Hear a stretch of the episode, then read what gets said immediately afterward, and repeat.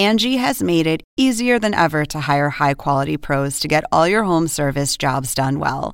Just bring them your project online or with the Angie app, answer a few questions, and Angie will connect you with local pros who match your specific needs. Or book a service instantly at an upfront price. So join the millions of homeowners who use Angie to care for their homes and get your next home service job done well.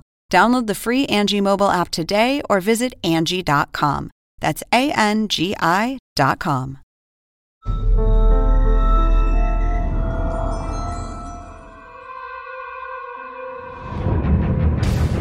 Up next, two people are attacked, only one survives. This is a very violent crime. The fact that he ran out of the apartment, left her there, it just looks suspicious. Are you saying I did it? I'm saying it certainly looks like it. They just had no idea who did it. I think everybody was a suspect. Until a partial bloody fingerprint finally helps identify the killer. We knew that it did come from the suspect, and uh, that was a really key piece of evidence.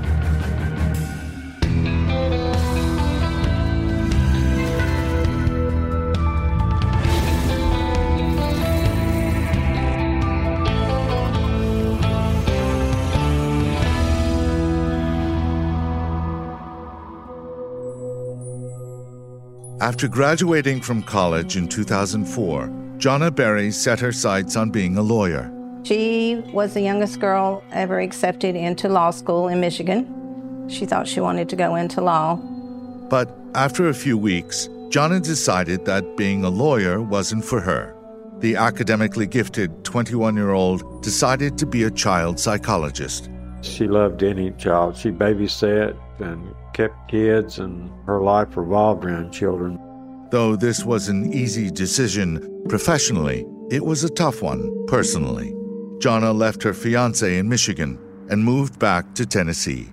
Jonna and her fiance talked every night on the phone. He was in Michigan, a law student. Both had such big plans, and they talked every night until John would fall asleep, which was kind of sweet. Once she decided to move, Jonna reached out to an old friend from her undergraduate days, Jason Amami. He had an extra bedroom, and uh, he invited her to share the rent with him until she could find her own apartment. Jason's girlfriend was also friends with Jonna, so they all knew each other from college. Shortly before dawn, on a December morning, Jonna's roommate, Jason, said he awoke to find a knife wielding man in their apartment. He confronted the man, who stabbed him repeatedly. Jason, spattered with blood, ran out the front door and into a convenience store down the street, where he yelled for the clerk to call 911. Knox County 911. There's a man that just walked in the store. He's heavily bloodied and he's been, looks like he's been in a fight. Does he need an ambulance? His roommate's still in there. Apparently somebody broke into his house. Okay, can I talk to him, please? Okay. Uh, now, what happened? Um, uh, we're both sleeping. I, I just felt somebody stab me right in my chest. Somebody stabbed and you? hit me in my face. And that's the first thing I did was get up and run.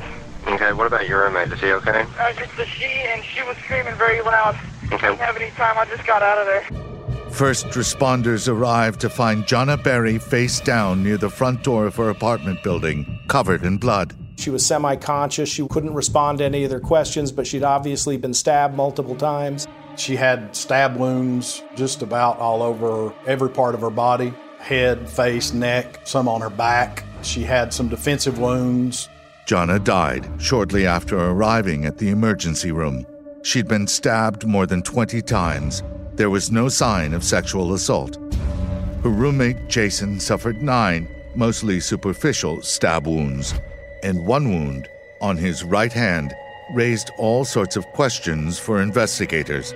The cut on Jason Amami's hand was extremely suspicious because it's a type of cut that is very common with knife slippage. During an attack, if you're sweaty or bloody, that slipperiness allows the hand to slip from the handle part of the knife onto the blade. The wound to Jason's hand was far from the only thing that was suspicious. There was no sign of forced entry. The murder weapon was a kitchen knife from inside the apartment, and that many wounds often indicates a prior relationship between the victim and the killer. Jason being in the same apartment with her, his wounds not being as severe as Jonna's. It led us to believe did he have something to do with this in some way? She didn't have any enemies, none. I guess at, at that time I thought, could he have done this?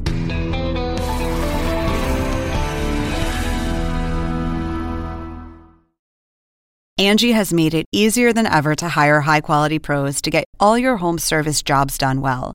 Whether it's routine maintenance, an emergency repair, or a dream project, Angie lets you compare quotes from multiple local pros, browse homeowner reviews, and even book a service instantly. Angie's been connecting people with skilled pros for nearly 30 years. So the next time you have a home project, bring it to Angie to get your job done well. Download the free Angie mobile app today or visit Angie.com. That's A N G I dot com.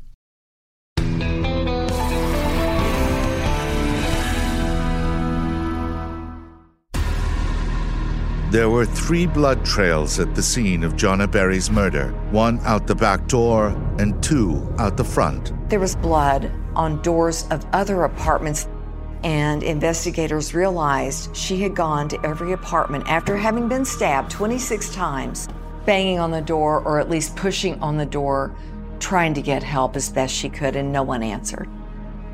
Jonna's family, in shock when informed of her murder, told police they had no idea who would want her dead.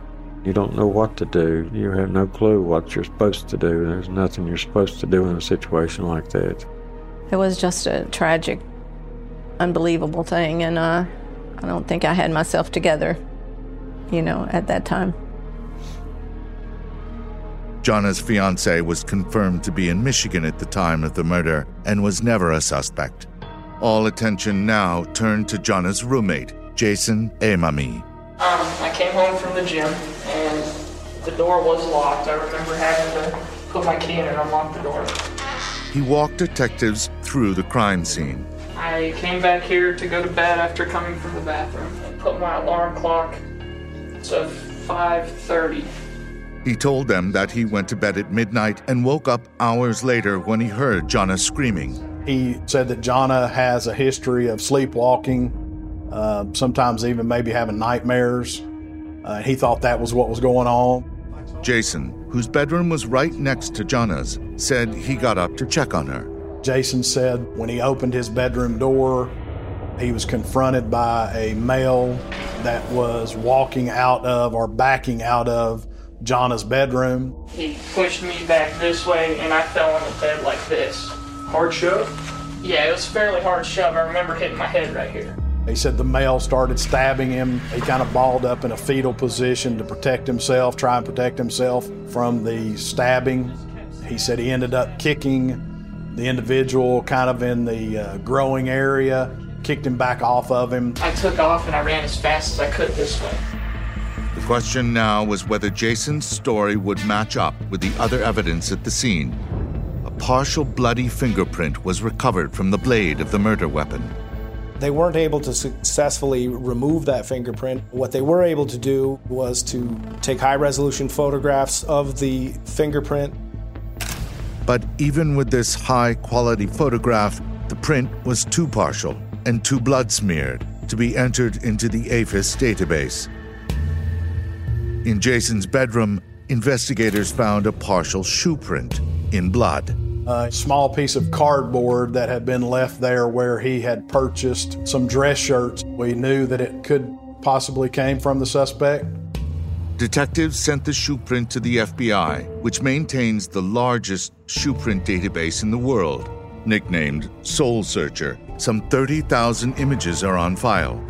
Unlike AFIS, the fingerprint database, or IBIS, a ballistics database, Sole Searcher looks for shapes rather than attempting a direct comparison. The footwear database here, we are not looking to identify a particular shoe.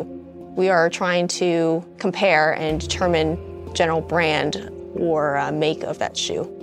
It works by comparing different characteristics on the sole of the shoe. Some of those shapes might be circles, some of them might be squares or rectangles, layered rectangles, zigzags, wave patterns. You can specify where on that impression if you know.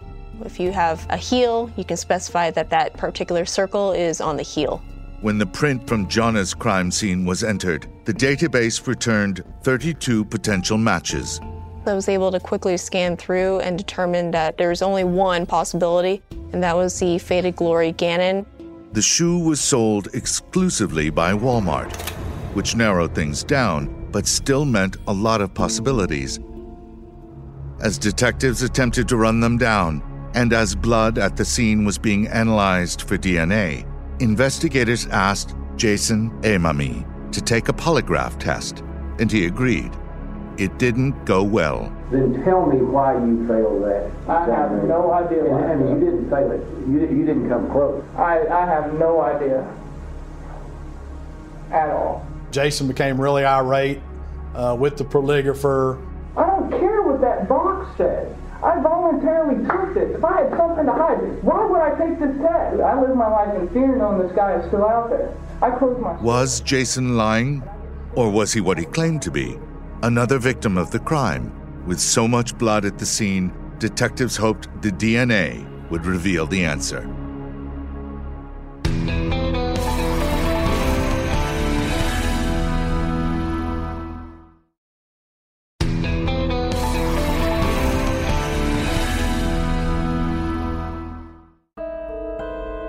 DNA testing on blood at Jonna Berry's crime scene revealed profiles from three people Jonna, her roommate Jason Amami, who said he was wounded at the scene, and a third profile from an unknown male. It was found on the knife. It was found on the doorknob leading out the back door of the apartment, and the droplets of blood led down the back stairwell. The finding of blood from an unknown male meant Jason had been telling the truth all along. Another unknown man had shed blood in the apartment. So, how had Jason failed the polygraph? It turned out the person administering the test not only ignored a series of standard protocols, he misread the results. The results were looked at again. Uh, it was revealed that he did indeed pass that test. I don't have a dog in this fight. All I'm trying to determine is the truth. I have told you the 100% true. It wasn't really the polygrapher's place to confront the person that was taking the test. That's supposed to be left up to the detective that's working the case. Jason immediately went from chief suspect to chief witness. His description of the killer was run through a computer.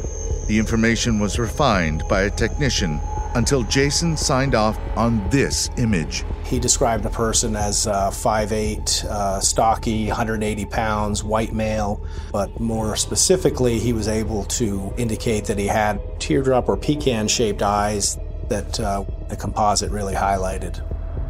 We aired it almost every night in the hopes of trying to find who did this to Jonna. This is who sheriff's investigators are trying to identify. He's in his 20s, about 5 feet 8 inches tall, 150 pounds. And that led to a lot of tips. As those tips were tracked down, detectives, hopeful the DNA would expose the killer, were dealt a setback. The CODIS database did not reveal the identity of the unknown male.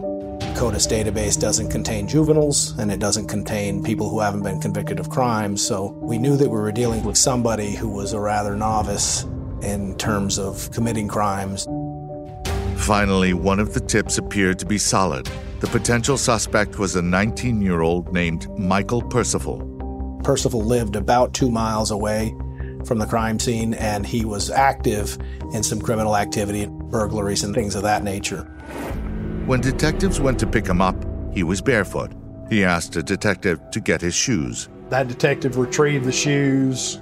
She punched me in the arm, and her eyes were kind of the size of saucers. We both couldn't believe it because those shoes were an actual pair of Faded Glory Gannon shoes. The tread on the bottom appeared to be the same as what was left behind at the crime scene on the uh, cardboard in Jason Amami's bedroom. It looked like investigators had found their man, a theory only confirmed after Percival was in custody. And he indicated that he, in fact, had been present when Jonna Berry was killed, that he had gone over to Jonna's house with another person, that that person had gone in the back and had committed the stabbing. But parts of Percival's story didn't add up. He claimed he forced himself into Jonna's apartment with a crowbar, which was clearly not true. His shoes, while the same make and style as the shoe print at the scene, were not an exact match. The FBI concluded that that shoe had a different wear pattern than the shoes that had left the bloody shoe print in Jason Amami's bedroom. And in a development beyond dispute, his DNA did not match DNA from the unidentified male. Percival had duped investigators who lost precious time investigating his story. We kind of learned that Michael was an attention seeker, that he was trying to put himself in the middle of this for attention, to be involved in this crime in some way. That was very upsetting to know that someone would would say that they committed a, a horrible crime like this and not have done it. Even worse, the investigation was now back to square one and was growing colder by the day. Jonna's family put up a $70,000 reward. Anything to keep it in the public's eye was the only way we figured our daughter's murder would ever be caught. Whatever opportunity we had, we would do it. We had billboards, anything that we could do. The case looked like it might go unsolved. But then, some two years after Jonna's murder, a suspect with an incredible resemblance to the composite sketch finally emerged.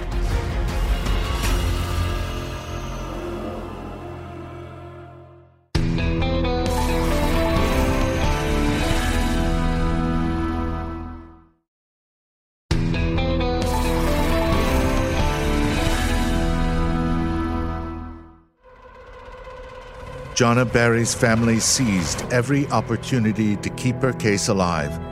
This computer generated composite sketch was a regular sight in Knoxville. In June of 2007, an anonymous tipster told police they should check out 22 year old Taylor Olson. Taylor Olson had a juvenile record. He was known for breaking into cars, nothing major, but enough to have police and sheriff's officers know who he was. Taylor Olson was not somebody that we would say by looking at his rap sheet that he was uh, conclusively the killer. By this time, two years had passed, and it was unlikely that whoever killed Jonna still had the shoes that left the bloody shoe print at the scene. Taylor Olson didn't, but he did own a pair when Jonna was killed. Taylor's mother and ex girlfriend identified those shoes. They said, hey, he doesn't have them anymore, but he once wore them. In fact, he wore them at the time of Jonna's murder. Detectives got Taylor Olson's DNA and soon afterward got a stunning call from the lab. The DNA of the unidentified man who left a trail of blood in Jonna's apartment had finally been identified. When we got the phone call that we had gotten a match on the uh, unknown DNA sample, it was a shock. It was unbelievable, couldn't believe it. We had finally gotten somebody that was responsible for, for the murder. In September of 2007, Taylor Olson was arrested for Jonna's murder. His hand showed a couple of linear scars of the type made by a knife. He still denied any involvement. I can't believe that y'all telling me that my blood's there. That my blood's all down this knife, and like, how the f- did it get there? I don't You got there because you were there. He still says, There's no way I wasn't there. My DNA's not there. Y'all made a mistake. Eventually, Olson admitted he was in the area that night, looking for open apartments to steal keys to a car. He said Jonna's back door was unlocked. He entered and eventually made his way to her bedroom. According to Olson, Jonna attacked him with a knife, and he simply defended himself.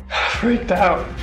And I just, I don't know. And I can't believe this happened. You got the knife away from that person and just went kind of crazy. Yeah. I guess they were sleeping with it.